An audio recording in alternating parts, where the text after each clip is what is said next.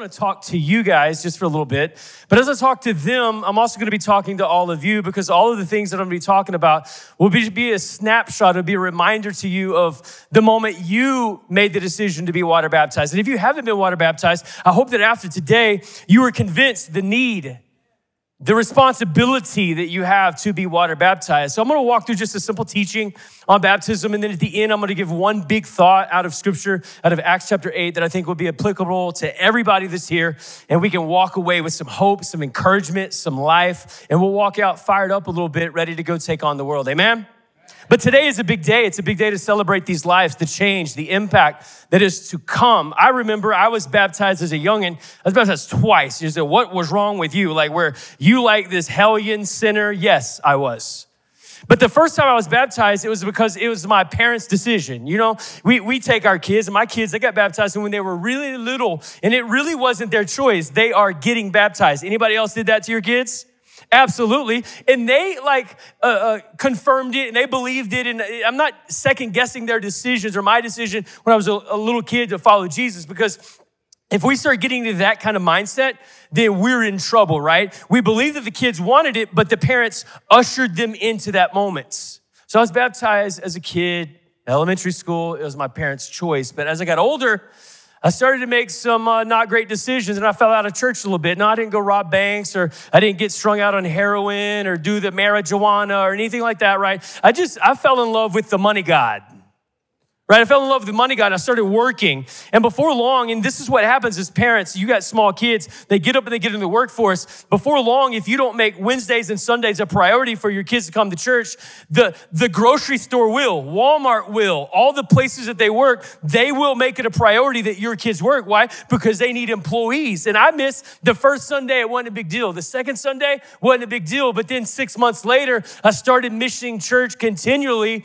and I fell out of church in my my relationship with Him became lukewarm and I'd fallen from the place that I knew I was supposed to be. But I was 18, 19 years old, my freshman year of college. God woke me up again with a story I'd have to tell another day. He woke me up and he said, Kyle, it's time to come back and renew your relationship with me. And I came to church that Sunday morning.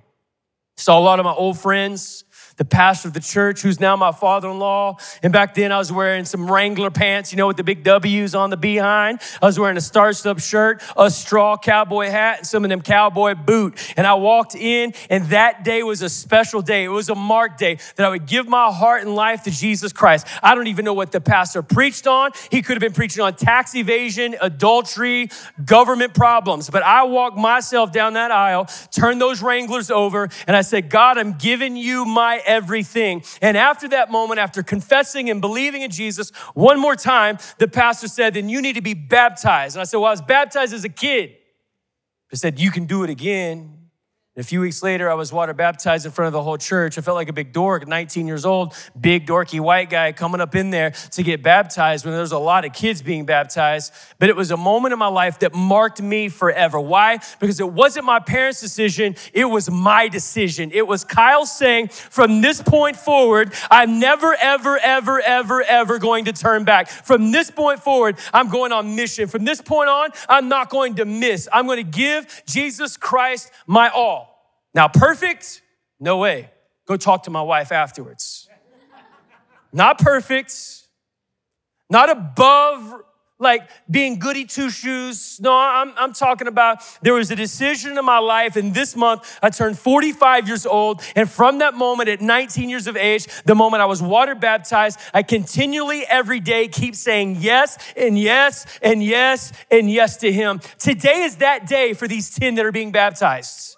Today is that day, and we have no idea we have no idea what's going to happen in the lives of Steve and Sophia and Nancy and Jacqueline and Veronica and Brittany and Alyssa and Selena and Abigail. We have no idea where God's going to take them or what He wants to do with them. But today is that day, and we wanted to just post Easter celebrate life changed through water baptism. We wanted today to be just as significant as Easter for all the people that made the decisions and wrote their names on the wall and they put the date down that they were going to follow after Jesus Christ, that they have decided to follow him. And so we gave them some time to make that decision and to prepare everything. And so this day, the day before, the week before Mother's Day, we said we wanted to be all about baptism.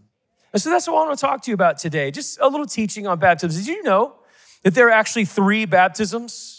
There is the baptism into Jesus, which is the first baptism. The moment that you accepted Christ, you repented, you confessed, you believed, you turned from your wicked ways, you confessed Jesus, you were actually baptized into the body of Christ. 1 Corinthians 12, 13 says, For we were all baptized into one spirit as to form one body, whether Jews or Gentiles, slave or free, we were all given to the one spirit to drink. So that moment, whether it's a vacation Bible school, a kids camp, a youth camp, a Sunday morning service, maybe it's an adult camp, maybe it was on Easter itself. You and I made that decision to follow Jesus Christ. We were baptized into the body of Christ in Jesus Christ. Amen? Number two is the baptism of water by immersion. This is not a sprinkle. This is not a dab. This is not a little splash. We believe in the full Holy Spirit baptism in water by immersion. And this is that baptism that is not just a ritual, but it's a powerful declaration and action that separates from the world that we are personally identifying with Christ's in his death, his burial, and his resurrection. And you're to see that happen and take place this morning. But then there's the third baptism. The third baptism is the baptism of the Holy Spirit. And we believe we're an Assembly of God church, we're a charismatic church that believes that when the Spirit comes on you and you're baptized in the Spirit, that we believe in this initial evidence called speaking in tongues. And we believe that prayer language comes to help empower you and strengthen you and to live this Spirit filled life now that opens the door to gifts such as tongues, interpretation, discernment, knowledge, wisdom, faith, miracles, and all those things. This is the gateway that opens up this life of impact to where we can share our faith, to where we can go on mission, and we can have the boldness of the Holy Spirit. So there is baptism in Jesus, baptism in water that we're celebrating today. And then in a few weeks, we have Pentecost Sunday and we celebrate the baptism, that third one of the Holy Spirit. And those are just a little education piece for you to know where we're at today. So I want to give you the doctrinal statement that we believe. Many of you, James, you especially, you didn't even know I knew such a big Christian word, did you? But this is the doctrinal statement that we believe what water baptism is all about. It is the ordinance of baptism by immersion that is commanded through the scriptures. That all who repent and believe on Jesus Christ as their Savior and Lord, that they are to be baptized.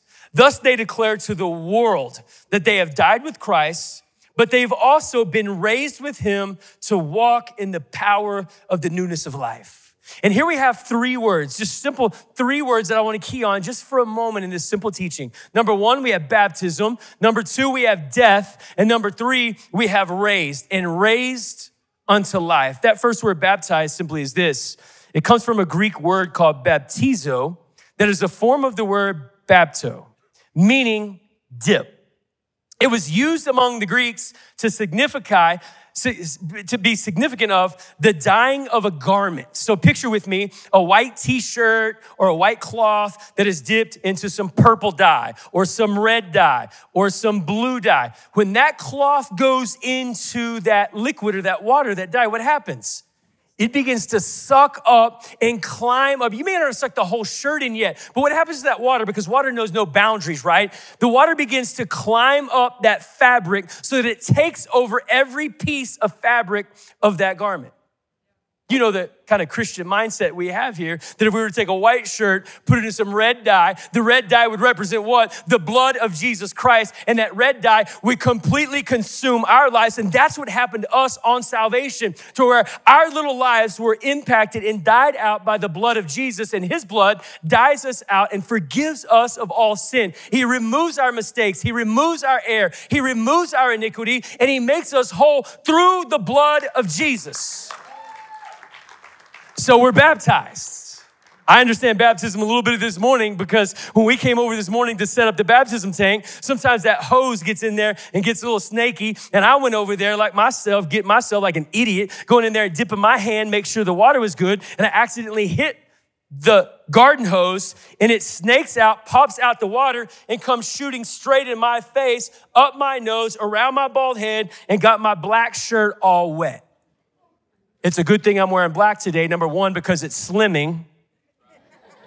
And number two, it hid the water that covered my entire body, and you would have never known.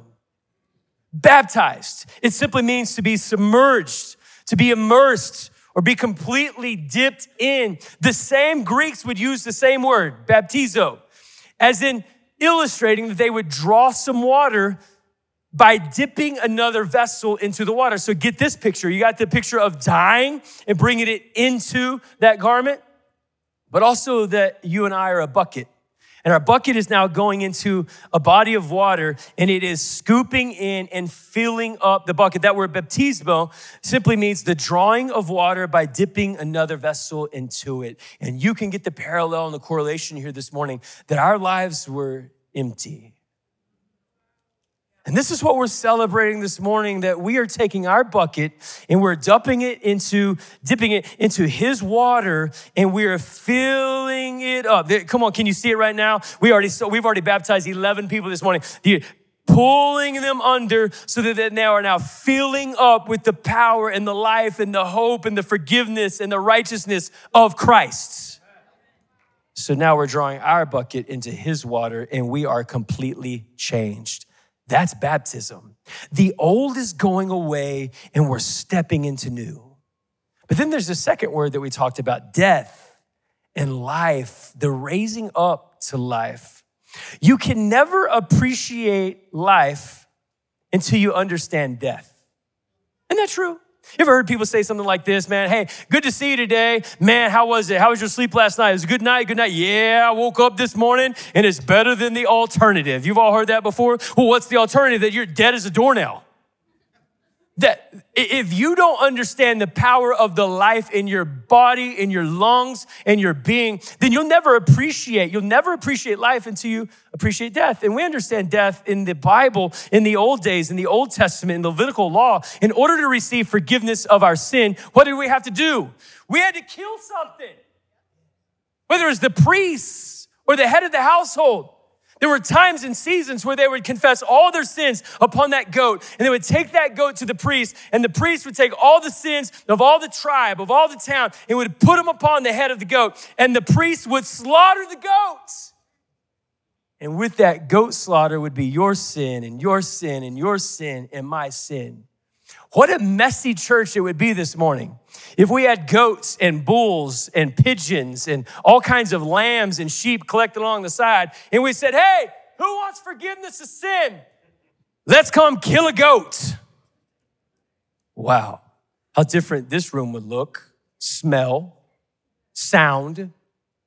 Thank goodness that Jesus became that goat, that lamb, that sheep, that bull, that turtle dove, that Jesus Christ would raise up on that third day, that he would give his life on that cross. He would be beaten, he would be mocked, he would be abused, he would be spit upon, and naked he would hang upon the cross, and he would give us life as the final sacrifice, as the final lamb, as the final one, that Jesus would set here and show us what death was all about. And in his death, we now appreciate life and life to the abundance, and life in the fullest. So we have to understand what death is before we can understand what life is. And through his death, we have our victory. We have the cross. Can somebody say amen?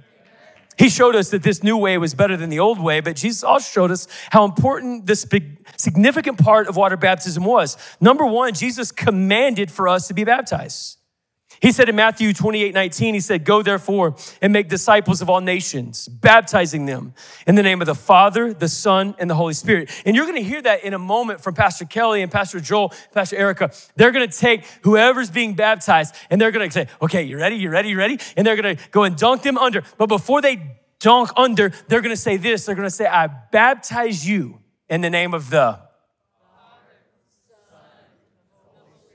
upon your confession of faith, because you said you believe in Jesus, because you have identified with him in his resurrection, burial, and death, because you said this, no one's forcing you, no one's making you, because you confess this as Jesus told us to do, we're gonna baptize in the Father and the Son and the Holy Spirit, and you're gonna be fully submerged and immersed in him. Now, I got to tell you, in the second service, there was one little kid, a little foster kid. He was over here. They went to baptize him, and his whole head didn't get wet. Not every hair of his head. I said, Get him again. Get him again. Make sure that he gets fully covered and submersed because what is baptism? We are covered from head to toe. Every fiber of that shirt, every inch of that bucket is completely doused now with the presence and the power of Jesus. But also, number two, Jesus, he received an empowerment from it. He just didn't command it, he received power from it. And we see the moment Jesus was baptized, and many of you have already heard this before, but the day Jesus was baptized, John the Baptist was on the shore and he was awaiting Jesus to be baptized, and he sees him coming. And he says, Behold, the Lamb of God that takes away the sins of the world. Remember, remember how powerful that moment was. And John then reversed the story and says, No, no, no, no, no, no, no. I'm, I'm not baptizing you, you baptizing me. But Jesus says, No, no, no, John, we got to fulfill what scripture said. You have got to, according to the scripture and the way this narrative has got to roll out, you have to baptize me. And John humbly baptized Jesus in those Jordan rivers. And as Jesus was coming out of the water, Jesus did the very thing that each of you 10 are going to do today. As he came out of the water, he heard a voice from heaven. Remember? He also felt the Holy Spirit come down on him like a dove. It wasn't a dove, but it was like a dove that came set down on his shoulder. And he, he heard this very powerful statement from heaven. And it said, From the Father, This is my Son in whom I'm, my, I'm well pleased. And that's the kingdom way, isn't it? See, what's powerful about that moment is Jesus heard his Father speak to him before he ever did anything powerful, before he ever did anything miraculous. Jesus hadn't walked on water yet. He hadn't changed water to wine. He had not fed the multitudes. He had not kicked the devil's butt. He had not cast out demons. He hadn't done anything yet. This moment in the water baptism was the mark that would begin his ministry. And that's the kingdom way. The Father looks down on you and me today, and the Father's gonna look down on the 10 of you being baptized today, and He's gonna look down on you, and this is gonna start, it's gonna catapult, it's gonna launch you into the ministry and mission God has for each of you. But that's not the American way. The American way says that you gotta perform for me before I ever approve of you, doesn't it? Yeah, you better hit that home run, little Johnny, in that little baseball game. You better get your right test scores. You better do well on the ACT and the SAT, and you better make your way to that college. And your job, your boss is breathing down your neck on your job, right? And he doesn't really approve of you until you prove yourself until you get that sales account or you bring in those numbers. And it even happens in our marriages and with our kids and our bosses and even in this church. We sometimes don't approve of each other until we perform, but that's the world's way. But God's way, just as we saw in Jesus' baptism, that He approves of us before we ever do anything for Him or anyone else.